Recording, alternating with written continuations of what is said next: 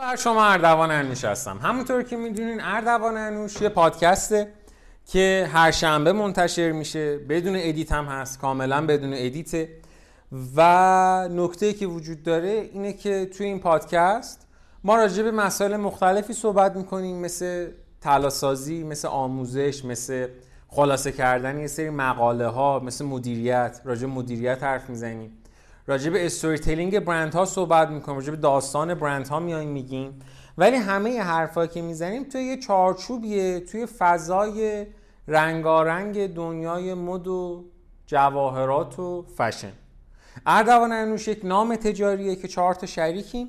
در کنار همدیگه جمع شدیم داریم کار مختلفی می‌کنیم مثل مشاوره branding marketing مثل تبلیغات مثل تلاسازی مثل آموزش. و درست کردن پادکست و خیلی کارهای دیگه که لیست همه این کارها رو می‌تونین به صورت دقیق و درست توی سایت اردوانانوش.com ببینینش. امروز می‌خوایم راجع به یه برند خیلی خیلی خیلی جذابی صحبت بکنیم به نام برند تامفورد می‌خوایم بریم از برند تامفورد بگیم. کسی که نجات دهنده برند گوچی بوده و من خیلی دوستش دارم خیلی زیاد دوستش دارم به خصوص به خاطر یه اتفاق خیلی جذابی که توی زندگیش افتاده. آقای تامفورد که خب همه امروز به عنوان طراح لباس احتمالا میشناسیمش کارگردان هم هست. یه طراح لباس و کارگردان امریکاییه که از سال 1994 تا 2004 طراح خلاق کمپانی گوچی بود. وقتی میگیم خلاق اصلا یعنی به صورت کامل زیرو رو کرد برند گوچیو و کمپانی گوچیو. یه سال بعدم وقتی که از برند گوچی اومد بیرون یعنی 2004 اومد بیرون تقریبا 2005 برند خودش رو درست کرد به اسم برند تامفورد. سال 1961 توی شهر آستین ایالت تگزاس به دنیا اومد دانشگاه برای تحصیل معماری رو انتخاب کرده بود ولی وسط های کار تصمیم گرفتش که رشتهش رو عوض کنه و بره سمت مد و طراحی لباس.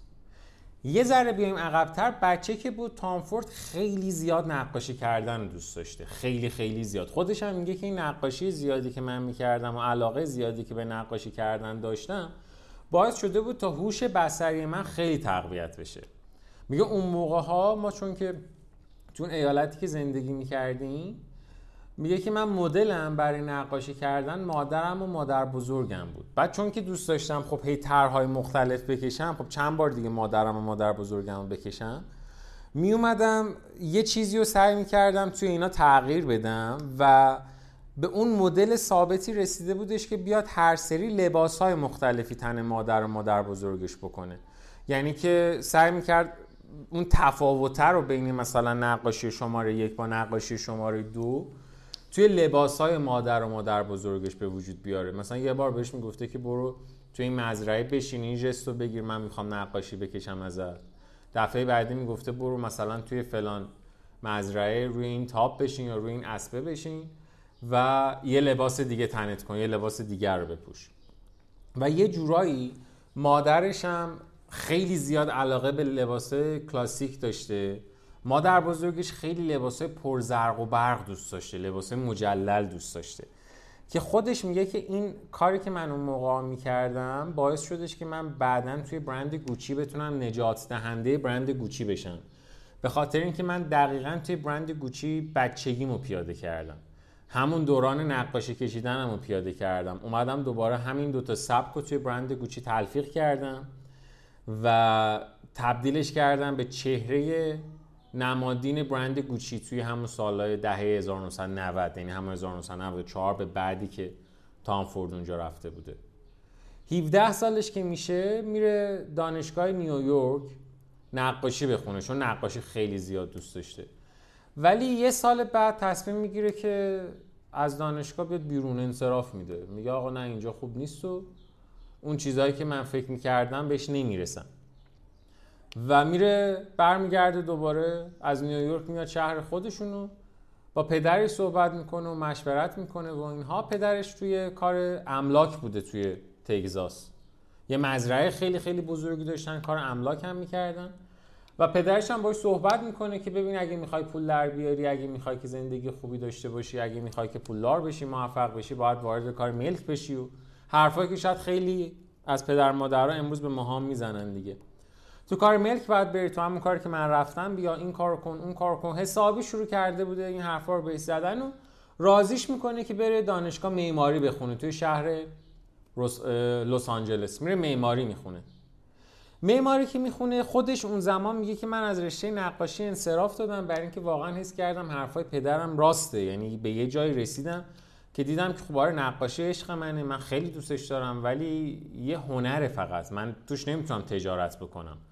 من به اون چیزایی که تو ذهنم بود نمی‌رسیدم. حداقل من نمی‌رسیدم. شاید یه کس دیگه بره و خیلی موفق شه. ولی مال من نبود. اومدم بیرون سعی کردم بعد business ی رشته بعدی که می‌خوام انتخاب کنم و یه ذره تقویت بکنم. و رفتم معماری. تا اینجای ماجرا ما تقریبا می‌تونیم بگیم که خب یه مسیر OK رو رفته بوده. ولی یهو سال آخر یعنی فقط دو ترم مونده بوده که درسش تموم بشه تصمیم می‌گیره که انصراف بده باز. و از رشته معماری هم میاد بیرون. تا اینجای قصه ما تامفورد نمونه بارز یک کسیه که نمی‌تونه تصمیم بگیره و از اون بدتر نمونه بارز یک کسیه که از این شاخه به اون شاخه میپره.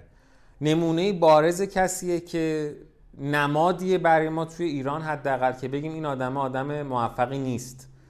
آدم قوی نمی‌تونه باشه. همش از این شاخه به اون شاخه میپره. تصمیمشو نمی‌تونه بگیره. دانشگاه رو ول می‌کنه دوباره و تصمیم خودش رو می‌گیره میگه من می‌خوام برم مد و طراحی لباس بخونم. و منطقش هم اینه میگه من می‌خوام یه رشته ای رو بخونم که یک تعادلی وجود داشته باشه بین هنر و تجارت. من نمی‌خوام هنرمند باشم نمی‌خوام businessman باشم. من یه چیزی بین آرتیست بودن و businessman بودن رو دلم می‌خواد و میره تو این حوزه شروع می‌کنه به تحصیل کردن. سال 1985 از دانشگاه فارغ تحصیل میشه و خب این اولین باره که بعد تغییر رشته های مختلف داره فارغ تحصیل میشه بعد بگرده دیگه واقعا دنبال کار. 100 درصد فضا می‌ذاره برای سخته. پدرش هم یه کوچولو داره شماتتش می‌کنه به خاطر اینکه خب یه فضای کسب و کار خیلی خیلی آماده رو ول کرده. می‌تونسته همکار پدرش بشه می‌تونسته مثل پدرش خیلی خوب زندگی بکنه. ولی تصمیم می‌گیره که طراح لباس بشه و خب باید تو این مسیر خودش تنها کار پیدا می‌کرده. یه چیزی تو پرانتز که بگیم کاری که تام فورد کرد اون موقع یا کاری که مثلا بیژن پاکساد کرد که مهندسی شیمی خونده بود و رفتش تغییر رشته داد. کاری که جورجو آرمانی کرد که خب هممون می‌دونیم پزشکی خونده بود و تغییر رشته داد. شاید باعث این شدش که ما امروز راجبشون حرف بزنیم. خیلی احتمال کمی وجود داشتش که ما امروز داشتیم راجب مهندس تامفورد به عنوان آرشیتکت صحبت می‌کردیم. یا خیلی احتمال کمی وجود داشتش که ما امروز داشتیم راجب پزشک آقای دکتر مثلا جورج آرمانی صحبت می‌کردیم. سختیش بیشتر بود براشون ولی خب به خاطر اینکه عاشق کارشون بودن تونستن وایسن و ممارست بکنن و بجنگن. از دانشگاه که میاد بیرون خب بعد دنبال کار بگرده میره به عنوان طراح به عنوان عضو می‌خوام طراح هم تازه نه دستیار طراح. توی شرکتی استخدام میشه به اسم کتی هاردویک که اینا لباس های ورزشی تولید می‌کردن. شروع می‌کنه دو سال اونجا کار کردن و بعدم میره استخدام کمپانی زر بزرگتری میشه به اسم پریلیس.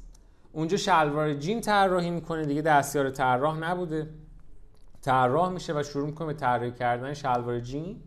و سال 1990 همه پورتفولیوها و مجموعه ها و چمدونش رو جمع می‌کنه و میره میلان که ملحق بشه به برند گوچی.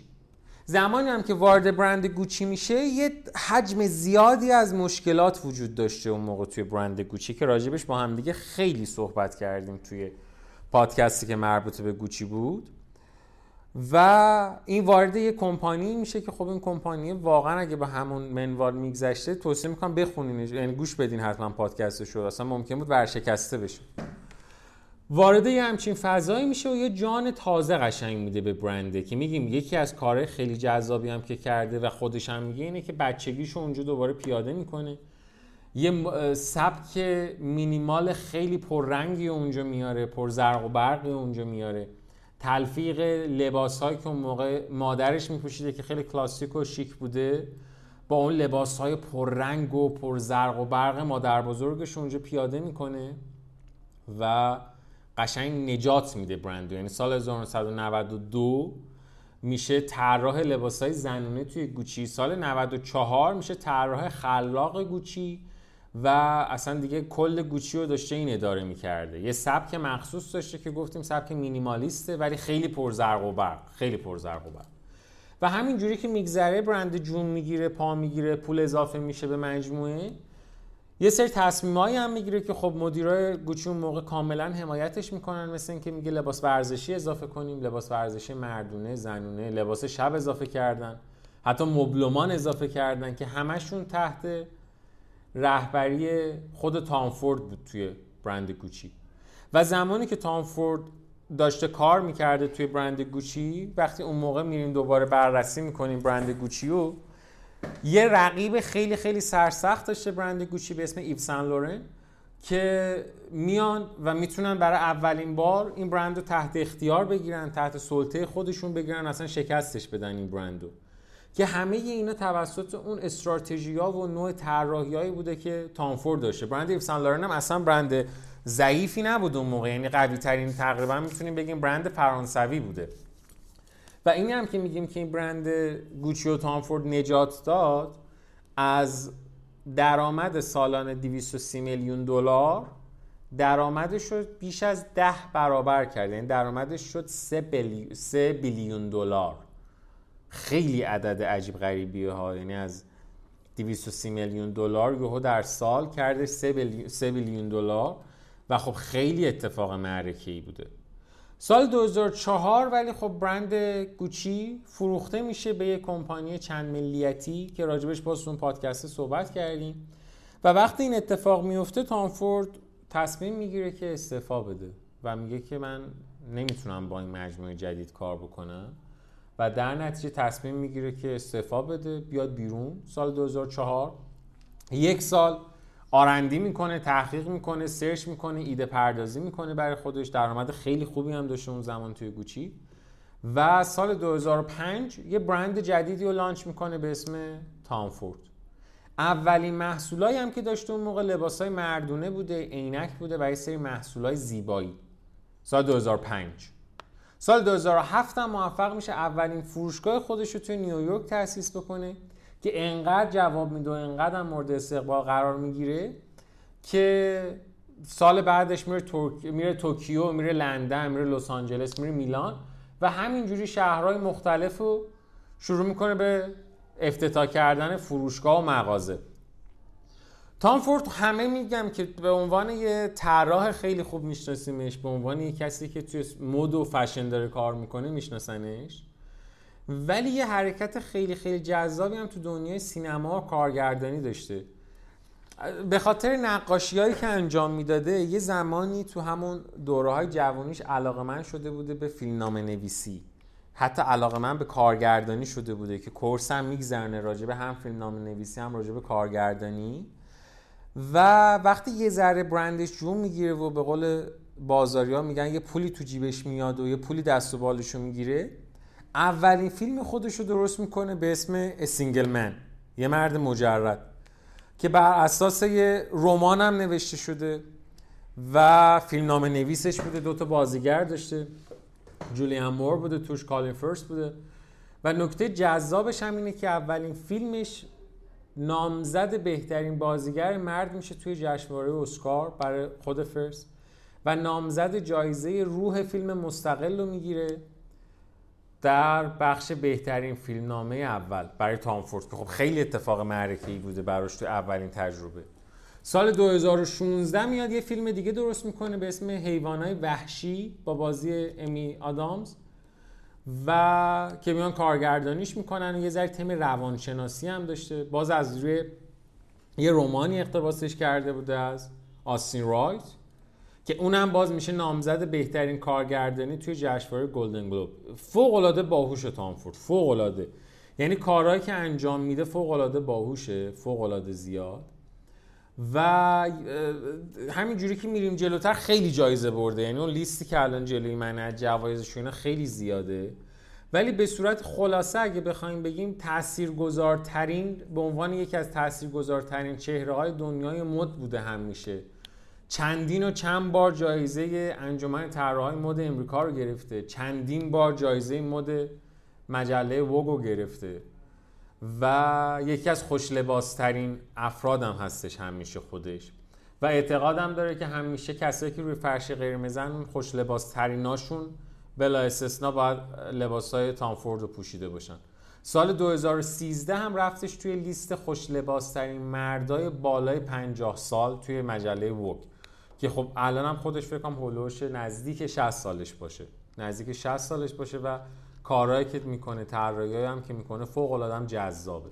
یه جمله خیلی جذاب و خیلی معروفی هم خودش داره در رابطه با